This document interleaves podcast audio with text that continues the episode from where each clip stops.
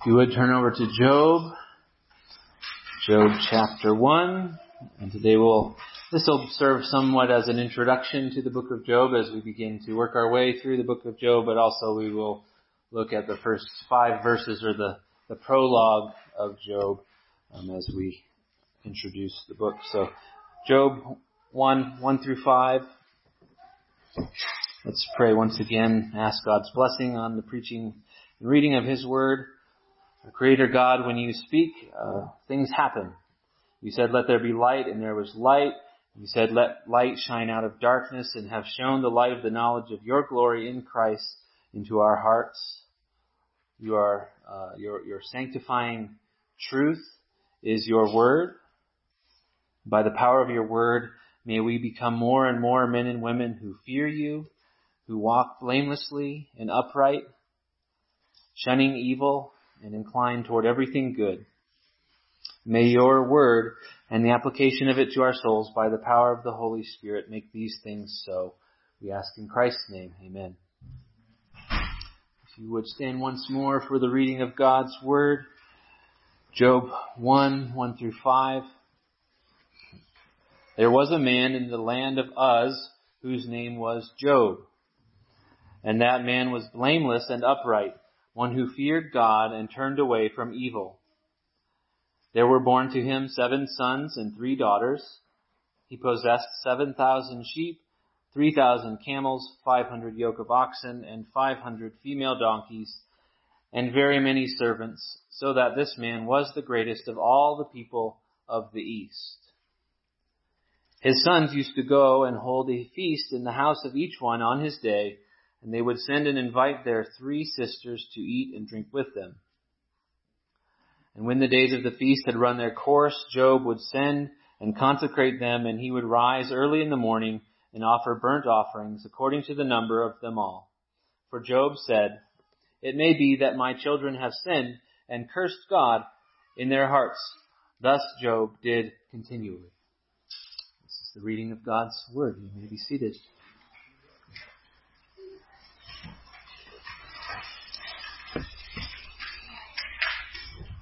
Uh, the book of Job is a bit of an enigma. We were talking about that word this morning. It's a bit confounding. Uh, it's also widely considered to be one of the greatest literary works of all time, both in the church and just broadly. Um, and it has engendered a wide range of, of thoughts and uh, interpretations and applications. Um, and the book of Job causes us to ask questions. And perhaps really the book scares up more snakes than it puts down in that regard. Uh, it, it causes us to ponder questions about suffering and about theodicy, the, the idea that uh, we ju- justifying God in the in the in light of the presence of evil. And ask, we ask these questions, and, and these are questions that are not really fully answered by the book of Job. However, it does uh, scare up one snake, the great snake, Leviathan, and put him down. Uh, Job is in the wisdom genre of Scripture. Uh, Proverbs is the, the, the wisdom book that we're familiar with. It sets out the principles by which we live godly and prosperous lives. And Job is, to me, the book that asks Proverbs, okay, but what about? It, it's a book that, in a sense, brings wisdom from the the petri dish of the lab and brings it to bear on the decay and the sin and perplexity of life in a fallen world. Uh, Job is about two personages, Job and God. There are other players, of course, Job's wife, Job's uh, friends, Job, uh, the, the narrator, but Job and God are the primary players here, and, and as well as uh, Satan, we might add in there. But we will see that, that amid uh, all of the suffering that Job faces in this book, um, that, that his lingering lament throughout, his highest concern is the apparent breach of fellowship between him and God. That's the thing that bothers him the most. Now, if you aren't already familiar, the, the book of Job in broad strokes, Job is a righteous man blessed by God. uh, and one that God allows to undergo great suffering and trial at the hands of Satan, the accuser. And Satan takes all of Job's blessings from him, including the death of these ten children we read about in this passage. He afflicts them with, or him with, with horrific sores on his skin, and perhaps worse, he afflicts him with friends who think they're advisors, um, and really end up being servants of Satan and servants of accusation against Job. The bulk of the book of Job is this dialogue between Job and his Uh, friends in the form of Hebrew uh, poetry. The, the fr- front half and the last half are, or, or portions, a little bit, is uh, prose, but most of the book is Hebrew uh, poetry. Um, Job must wrestle with how God would afflict him in his righteousness. And in the end of the book, God comes to Job in a whirlwind, offering several speeches that do not satisfy all of his questions, but make it clear God's ways are above man's ways, and he is far greater, far more powerful than the evil and chaos that are confronting mankind. And Job is, is satisfied by God's response to him. And, and in the end, God vindicates Job and restores his blessedness. So why would we study uh, this book of Job? Uh, first off, it's just immensely practical. We need wisdom in this fallen world uh, of evil and sin and suffering and chaos. Uh, second, it directs us chiefly to the fear and the fellowship of the Lord uh, as the beginning of wisdom. As we kind of discussed last week, providentially, um, if we occupy ourselves with questions too high for us uh, that are beyond our grasp, our, our souls will be disquieted. But as we learn to rest and to hope in the Lord, we may proceed with that faith, the faith of a small child running into his mother's arms. And that's what this book calls us to do. Uh, thirdly, it points us to Christ in, in really a multitude of ways uh, through whom, through Christ, we are uh, brought into the life-giving fellowship of God. Um, so in short, we would study it because Job is Scripture and it's a means of grace to us. And oftentimes, Um, Job has studied the beginning and the end with a quick overview of the middle, and we want to, to get the fullness of the means of grace that Job has to offer to us. So this morning I have just two goals. I want to introduce the book um, of Job, and I want to cover this prologue, the first five verses, um, and really these five verses set up the whole rest of the book. They're extremely important. So let's just spend a little time looking at the trees of the prologue, and then we'll end by zooming back out, seeing how the prologue sets up the rest of the book. So initially, let's look at the prologue, which I've uh, in, uh, put under the heading, Godly Integrity Established. Godly Integrity Established. Uh, the book of Job opens very simply. There was a man in the land of Uz whose name was Job. It's very different from the Haggai, which we just saw. That it was on this date, in this place, during the reign of Darius the king. It's very broad. There was a man in the land of Uz whose name was Job. Um, Job is not an Israelite. He's not a member of Abraham's covenant family. Uh, Uz was most likely to the east of Israel in what we would call Edom. He was possibly an Edomite or from, from northern Arabia. Um, Lamentations four twenty-one associates us with Edom. It says, "Rejoice and be glad, O daughter of Edom, you who dwell in the land of Uz." So it's quite possible he's from that region of Edom. Um, it's worth just pointing out that because he's not an Israelite, God did have dealings with people outside of, of the covenant nation of Israel, the the offspring of Abraham. So it would seem to me that the questions raised by this book are more broadly human questions. Uh, they wrestle with man's relationship with God in a broad sense, and, and perhaps I think that's why the book has had such broad appeal as a, a, a piece of literature. Uh, it's believed that Job may have lived roughly contemporary with the patriarchs, um, Abraham, Isaac, Jacob, somewhere during that time. And you'll notice as we go through that the narrator uses the name Yahweh, or in our Old Testaments, capital L O R D, um, but Job and his friends don't, except for one time, which is questionable usage in that in that time. Um, in other words, the setting of this book is pre-Moses, while the writing of this book is post-Moses. Um, and, and conservative scholars would put it anywhere between fifteen hundred B C, around the time of Moses, to up until the post-exilic time, around five hundred B C. Um, so we see from this um, prologue that Job, Job is a man who is extremely blessed and very, very wealthy. In verse two, there were born to him seven sons and three daughters. He possessed seven thousand sheep, three thousand camels, five hundred yoke of oxen, and five hundred female donkeys, and very many servants, so that this man was the greatest of all the people of the East. So seven and three are kind of numbers of, of perfection, and this is Job's lot. The, the perfection we have both in, in his children and in his livestock. Seven and three, seven thousand, three, three thousand. Um, and this just reflects the fullness of the divine blessing that rests upon Job. The narrator describes him as the greatest of all the people of the East. Always, I always thought of Job as this sort of wealthy nomad, kind of like Abraham, going around, but that's not the case at all. Um, in verses four and five, we see that his children lived in houses. They each had their own house. Um, and later in the book, we discover that Job is actually a man who's active in the gate of his city. People know him. They looked up to him. He was involved in a city or community there. Um, Job twenty-nine, twenty-one through twenty-five, he says, he, he laments about this being lost for him now. He says, men listened to me and waited and kept silence for my counsel. After I spoke, they did not speak again, and my word dropped upon them. They waited for me as for the rain, and they opened their mouths as for the spring rain.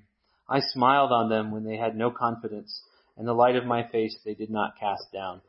I chose their way and sat as chief, and I lived as a king among his troops, like one who comforts mourners. So he was a, a man of respect, the greatest man in the East, or the, this region where he lived. Um, of an even, even greater blessing than those things, uh, numbers of children, wealth, wealth status, uh, Job's family seemed to be quite happy and quite unified. Verse four, his sons used to go and hold a feast in the house of each one on his day, which possibly just means his birthday, or maybe they just took turns having feasts. Um, and they would send and invite their sister, three sisters to eat and drink with them. So there, there's harmony, there's flourishing in Job's household, even with adult children. They They love one another. They feast together. This is yet another sign of divine favor. As we just saw this morning in the call to worship from Psalm one thirty-three, behold how good and pleasant it is when brothers dwell in unity. This is something I think we would all trade seven thousand camels to have our family dwell in unity. Uh, the narrator of the prologue wants us to see the abundance and blessing and favor that Job possessed. And, and he also indicates why he received it, why Job had this blessing. Um, the, the connection is a bit more clear in the, the original language, but it seems pretty clear that Job's blessings flow out of his character or his faithfulness to God, that they are some in some way a fruit of his uh, character. The narrator offers four descriptions of his character in verse one. Uh, that man was blameless, upright, one who feared God, and turned away from evil. Uh, blameless is a word that we would think means perfect, but more likely it just means consistent. Job himself admits to being a sinner. In Job thirty-one, he says he would be false to God if he had concealed his transgressions, so if he didn't confess his sins as others, by hiding my iniquity in my heart. That's what he says. So he recognizes he's a sinner. He's not perfect, but he's consistent. The, the point is that he's not two-faced. He's not hypocritical, um, like Daniel or Jesus. If somebody were to try to find some dirt on him, they wouldn't find anything. Or Christopher Ash says with Job, you see what you get. That's what this idea of blamelessness is. Or you get what you see, rather. Uh, second, he is upright, which is, means generally that he's trustworthy, he's honest, um, he's principled. Uh, one lexicon says that the, the word itself means straight or stretched or level, um, smooth. It's an honest, principled person. Third, he fears God. And to me, again, this is striking because he's not an Israelite. And he fears God, the, the God, the one true God of the universe. I, I don't know how he knew about God, how God revealed himself to us, but he's a man who lived in fear of God. Um, he had a reverential awe and respect for God that induced a spirit of humility and obedience and love um, toward him. Not a, not out of a, a sense of judgment, but out of a filial fear, a, a loving fear toward his heavenly Father and provider. Fourth, he turned away from evil. Um, this is the idea of repentance, of turning away, or even more, it seems that he shunned the paganism that was around him. He, he was not seduced by the worldly um, immorality that was around him. Rather, he walked in humble obedience and reliance on God. So it's essential in understanding Job to, to understand going forward that he was a good man. Blameless in the sense that I just mentioned, a man of integrity. But even more important is the affirmation of his godliness, that he lived his life coram Deo, before the face of God, with respect to God, in the fear of the Lord. Uh, and we're given an example of this in verse five. Um, and when the days of the feast had run their course, Job would send and consecrate them, and he would rise early in the morning and offer burnt offerings according to the number of them all. For Job said, "It may be that my children have sinned and cursed God in their hearts." And thus Job did continually. It seems like it's saying he would do this every time they had one of these feasts. Uh, notably, it's a multi-day feast, so they had plenty of resources again. Uh, and, and seven times or perhaps ten times if the if the his daughters also had had feasts. Um, th- but there's no hint here, I, I don't think, that the children during these, these feasts and parties descended into a kind of wickedness or debauchery. Um, and in, in fact, I think the opposite is true, because the narrator seems to suggest that the feasting is actually a fruit of Job's integrity. But Job is, is aware of the sinfulness of the human heart. And so he takes the care to exercise spiritual oversight over his family, over his adult children. So first he would, he would call them to himself, he would consecrate the child, um, and that is prior to making the sacrifice, he would in some way set them apart or cleanse them uh, unto God, and then he would offer a sacrifice on their behalf, on the behalf, it seems, of each child. And now it's important to point out that this is all prior to the introduction of the Levitical system that we're familiar with with Moses, but we see in the Bible, sacrifice goes all the way back. Cain and Abel are sacrificing um, Noah, Abraham, Isaac, Jacob, and really in a pattern set by the Lord himself, who sacrificed an animal in order to, to cover the nakedness of Adam and Eve. Um, so propitiatory animal sacrifice was not new. It was not something that need, needed to rest on the Mosaic covenant. Now, it's, it's not that Job was some kind of a, a nervous Nelly, like I just gotta, like the the it, in, in Acts seventeen, or have a God, God the unknown God, just in case. That that's not his attitude. It, um, he, he's really that he's taking responsibility for the holiness of his children. Uh, David Clines says that it w- it would be poss not. It would not be the possibility of an inadvertent sin that troubles Job, but the possibility of a secret sin. So it's not something they did by accident, but something they did in their hearts. And really, the worst of all possible sins is what he's concerned about. He's not sacrificing for possible gluttony and getting tipsy at the feast, right? He's he, he's sacrificing on the possibility that they have harbored a secret a curse toward God in their hearts.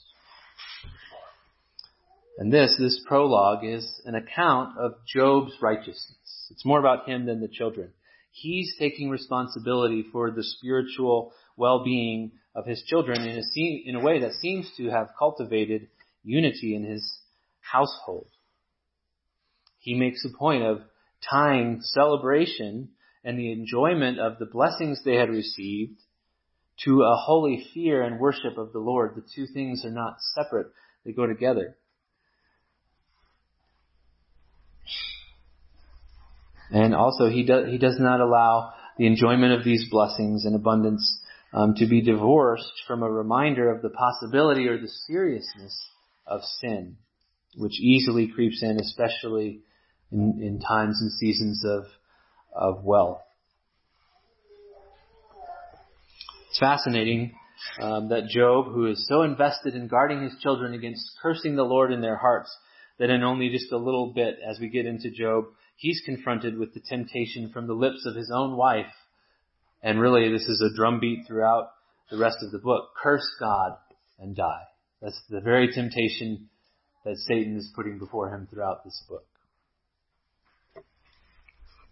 So, in this prologue, Job um, and his godly integrity is established. He is a good man. He's a man who lives his life before the face of God.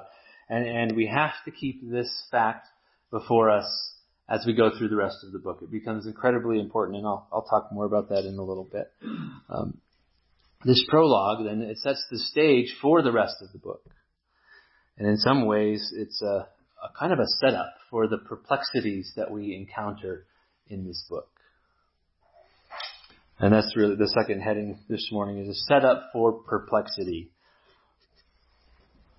Many of the the themes in Job are sort of polar perplexities. They come in pairs. Um, for example, um, sovereign order and apparent chaos. How do we recognize, re- reconcile those two things? Sovereign order and apparent chaos. Um, and something we'll be talking about quite a bit as we go through Job is something we would might call the retribution principle. Um, and this is a good time to, to talk about it because it will come up a lot in the book. So the retribution principle um, we see in the prologue itself, that is kind of what you get in, what, what you get out is what you put in. With respect to morality and blessing, if you if you put in honor and obedience toward the Lord, you get out blessings. If you put in curses and disobedience to the Lord, you get cursing and tribulation in return. And, and Job's blessings are a reflection of his faithfulness to God. And in, the, in a general sense, that this retribution principle is true in a broad sense. Broadly speaking, God designed his universe in this way. The way I often put it is simply God's ways work. As a general, broad principle, if you follow him and follow his ways, you will find a richness of blessing in your life.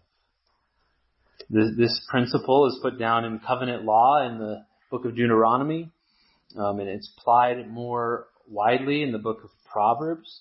So Proverbs eleven, seventeen through nineteen is a good example. A man who is kind benefits himself, but a cruel man hurts himself. The wicked earns deceptive wages, but the one who sows righteousness gets a sure reward. Whoever is steadfast in righteousness will live, but he who pursues evil will die. So that's just broadly the general principle of retribution. You get what you put in, and, and you uh, yeah, you get what you put in. However, the, the oversimplification and the misapplication of this principle is what gets Job's friends into trouble, what makes their advice bad advice. Uh, I've been thinking of their error. Hopefully this illustration makes sense. Similar to Newton's first law of motion, that an object in motion stays in motion. And we think, well, that's not true to my experience. I throw a baseball and it's going to hit the ground and it's going to stop. However, that's because of the gravitational force dragging it to the ground and the friction of the air um, through which it's passing. However, if we were to go to space, the vacuum of space, and throw the same ball, it would continue on forever until it theoretically maybe hit some other body in space. But the, the rest of Newton's law, that's less catchy, maybe less well known, an object in motion stays in motion with the same speed and in the same direction unless acted upon by an unbalanced force. In other words, I, I see Job's friends seeing the retribution principle as simply a theoretical principle, sort of applied in the vacuum of space, as it were.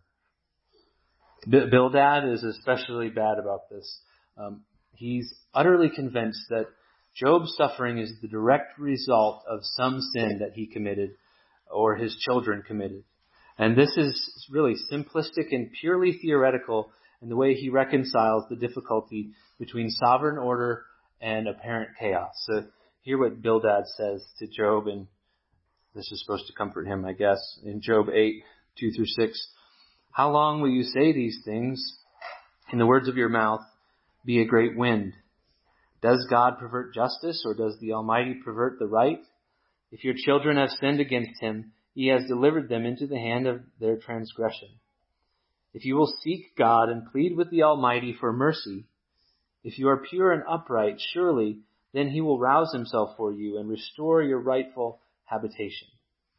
In other words, your sin, your kids are dead because of some sin they committed. Or you're in this position because of some sin, and if you just repent, God would restore you. It's purely mechanistic, purely theoretical. And confronted with reality, with the forces of gravity and friction that exist in the real world, Bildad's theories fall apart. And we know this is true because we know from the narrator, from God's own testimony, that Bildad is wrong, that Job is a righteous man. And yet he, he is enduring some kind of suffering. And that in a me- mechanistic worldview that, that fails to properly account for the fallenness of the created order, it can only make sense if Job has sinned in some grievous way.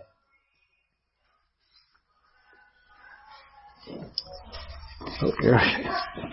Uh, a second uh, perplexity then. So we, we see this sort of trying to figure out sovereign order and um, apparent chaos. The second one is divine fellowship and ostracization. That's a hard word to say.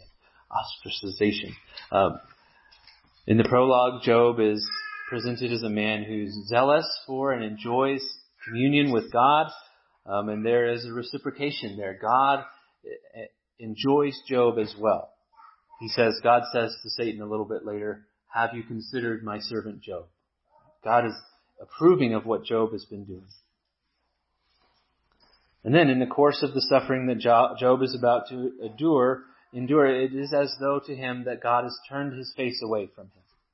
That blessing turns into what feels like cursing, and he feels as though God is nowhere to be found.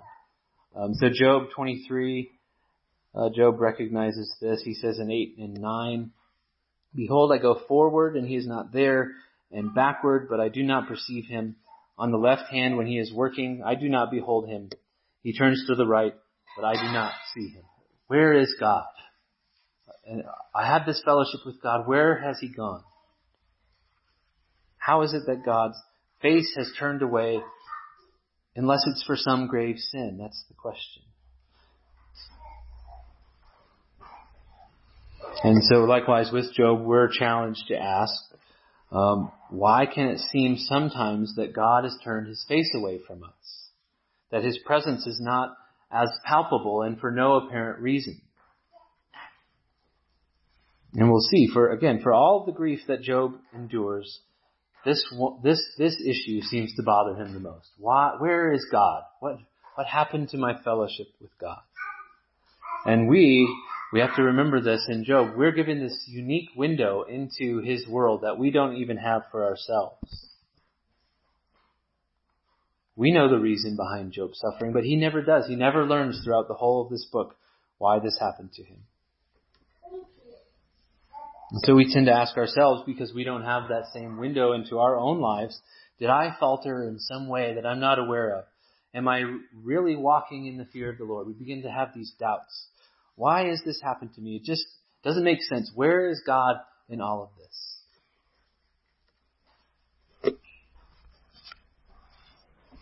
And the book of Job does not really give us all the answers we seek to those questions.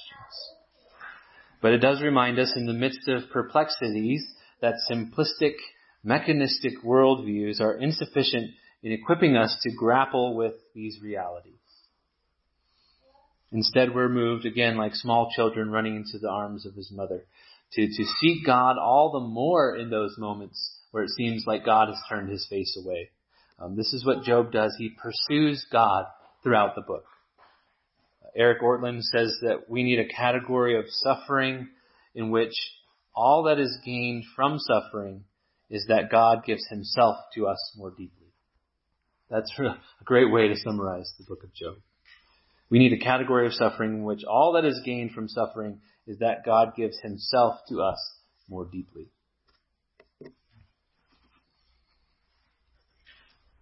So that's just uh, two of these polar perplexities. You could have a whole whole list of them, but I hope that gives you the idea of how the prologue sets us up for perplexity. This man, this righteous man, this man of God is about to endure great suffering. Now, before we close, I want to offer a few implications or exhortations kind of from these ideas and from the prologue. The first exhortation is just remember Job's integrity. Remember Job's integrity. And I mean this in two ways. First, interpretively, and second, personally.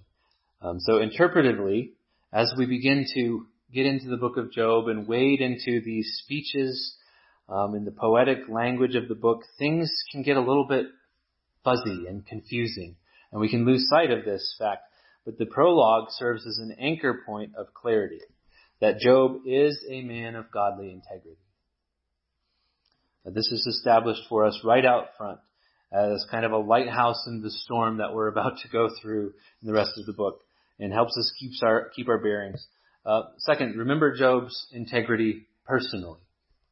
Uh, as human, human beings will inevitably wrestle with these perplexities and many other uh, perplexities that we encounter in Job, and we will encounter things that we have difficulty reconciling.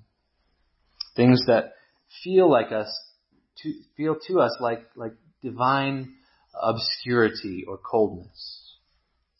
And it can help to remember that, well, the, the retribution principle has general, broad application, and it's worth considering. Perhaps there is some set of divine principles or wisdom that we're failing to implement that would make our life really more fruitful and more joyous.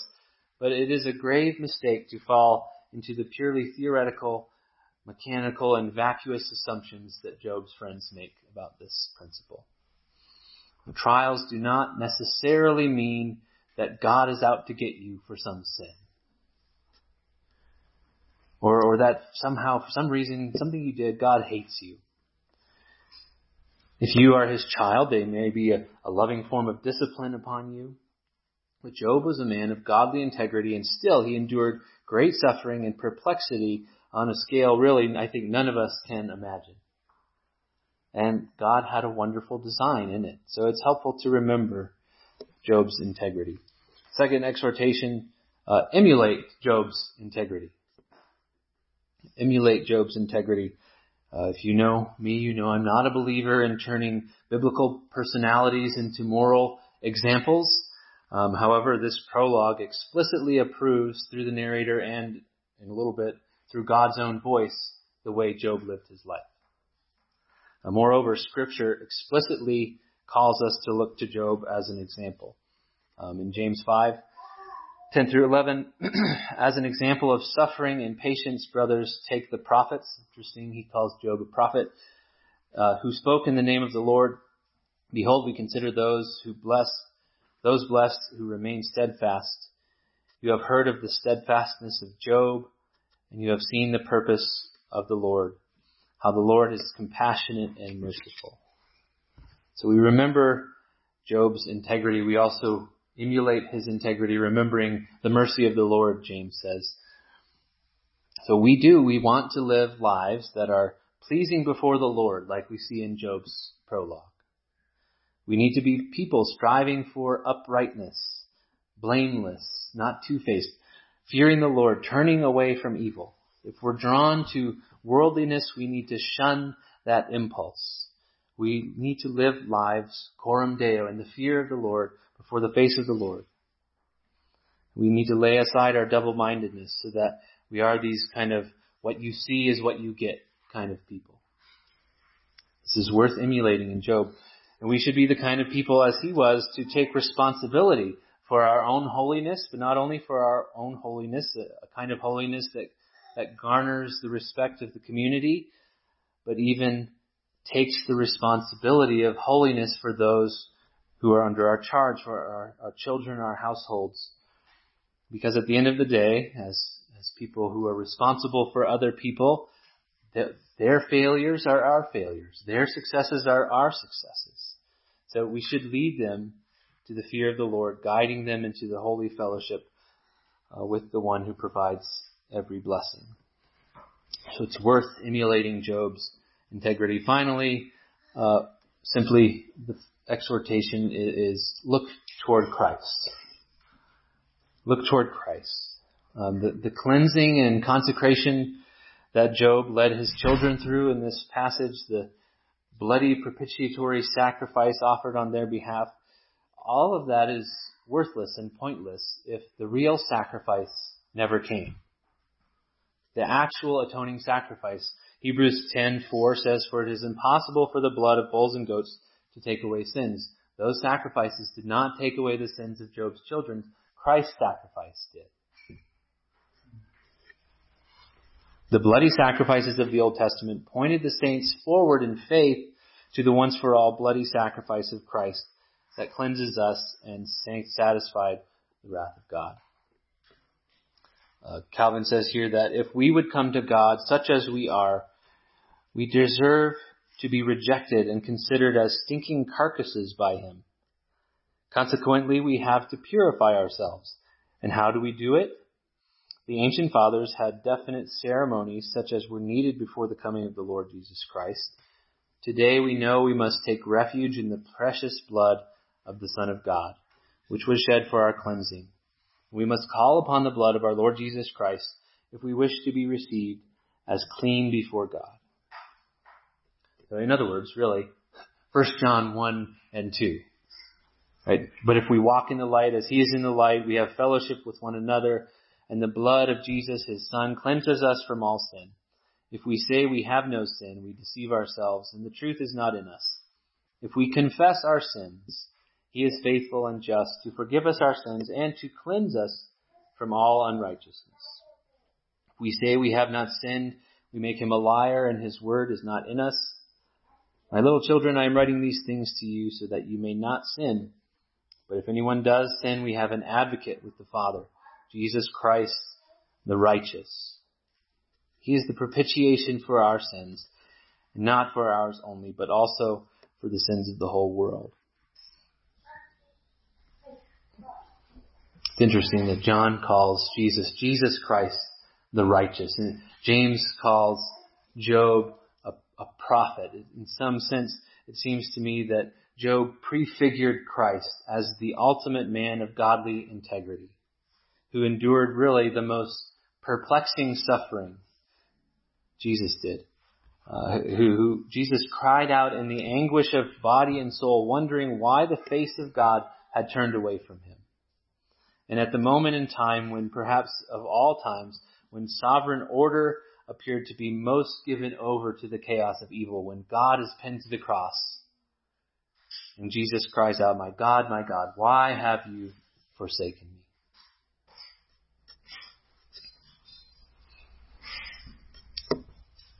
The, the things that are made known to us in the Scriptures, revealed to us in God's Word, are such a comfort to sinners and sufferers. We know that even as Satan afflicted Job, God was writing this beautiful story in which he was foreshadowing the ultimate piercing of Leviathan. And, and that it was leading toward on, on the darkest day on the cross when the heel of Christ was bruised as it crushed the head of that great and evil chaos monster, the serpent. Praise God. Amen.